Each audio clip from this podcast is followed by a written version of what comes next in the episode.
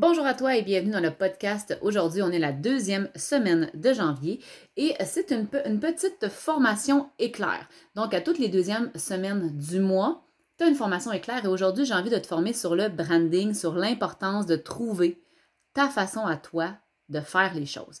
Donc, un branding, c'est pas simplement un code de couleur.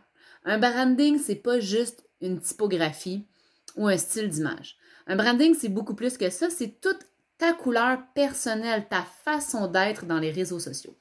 Pour ce faire, ce qui est important, c'est que premièrement, tu restes authentique, que ce soit en direct, directement lié avec toi, mais aussi que tu vises le bon client. Je t'explique. Le branding de Nintendo n'est pas du tout le même branding que, euh, que pour le Xbox. La Xbox, dépendamment comment vous le dites, même si ce sont deux produits de jeux vidéo.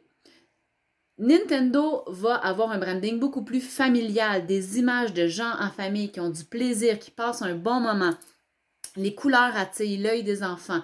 Euh, bref, il y a un branding qui, moi, vient beaucoup plus me chercher en tant que mère de famille et qui fait que j'ai acheté une Nintendo Switch pour l'anniversaire de mon fils. Cependant, même si je vois une publicité de Xbox passer, ça ne captera pas du tout mon attention. Ça va capter celle de mon mari, par contre, parce qu'ils vont être beaucoup plus dans la performance du jeu, dans les détails, dans le, visuel, les cartes graphiques, le côté technique. Donc, bref, c'est des choses qui vont capter l'attention du joueur de Xbox. Comprenez-vous la différence? C'est important de bien déterminer qui est ton client idéal pour pouvoir développer ensuite ton branding. Donc, première chose, c'est bien de savoir qui tu es, ce que tu aimes, tes valeurs. Deuxième chose très importante, qui veux-tu capter dans tes euh, interventions, dans les réseaux sociaux, peu importe, dans tes courriels, tout ça?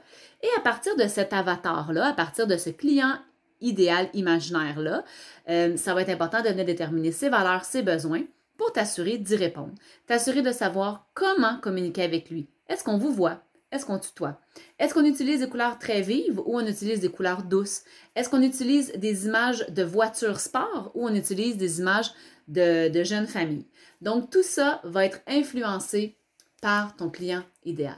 En terminant, je vais te proposer de faire un mood board, donc une carte euh, visuelle, une image de ton branding. Euh, tu peux regarder sur, Google Mood Board, M-O-O-D Board, et euh, tu vas comprendre un peu plus ce qu'il y en est.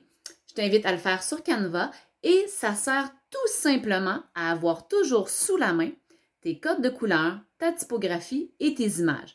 Mais je te le redis, tout ça n'est qu'une partie de ton branding parce que en marketing de réseau, c'est toi que tu mets de l'avant et toi, tu auras ta façon de parler, tu auras ton contenu, mais à l'occasion, quand tu feras des publications avec des images, avec des, des supports visuels, ben c'est important que encore là, ta cliente idéale puisse se reconnaître.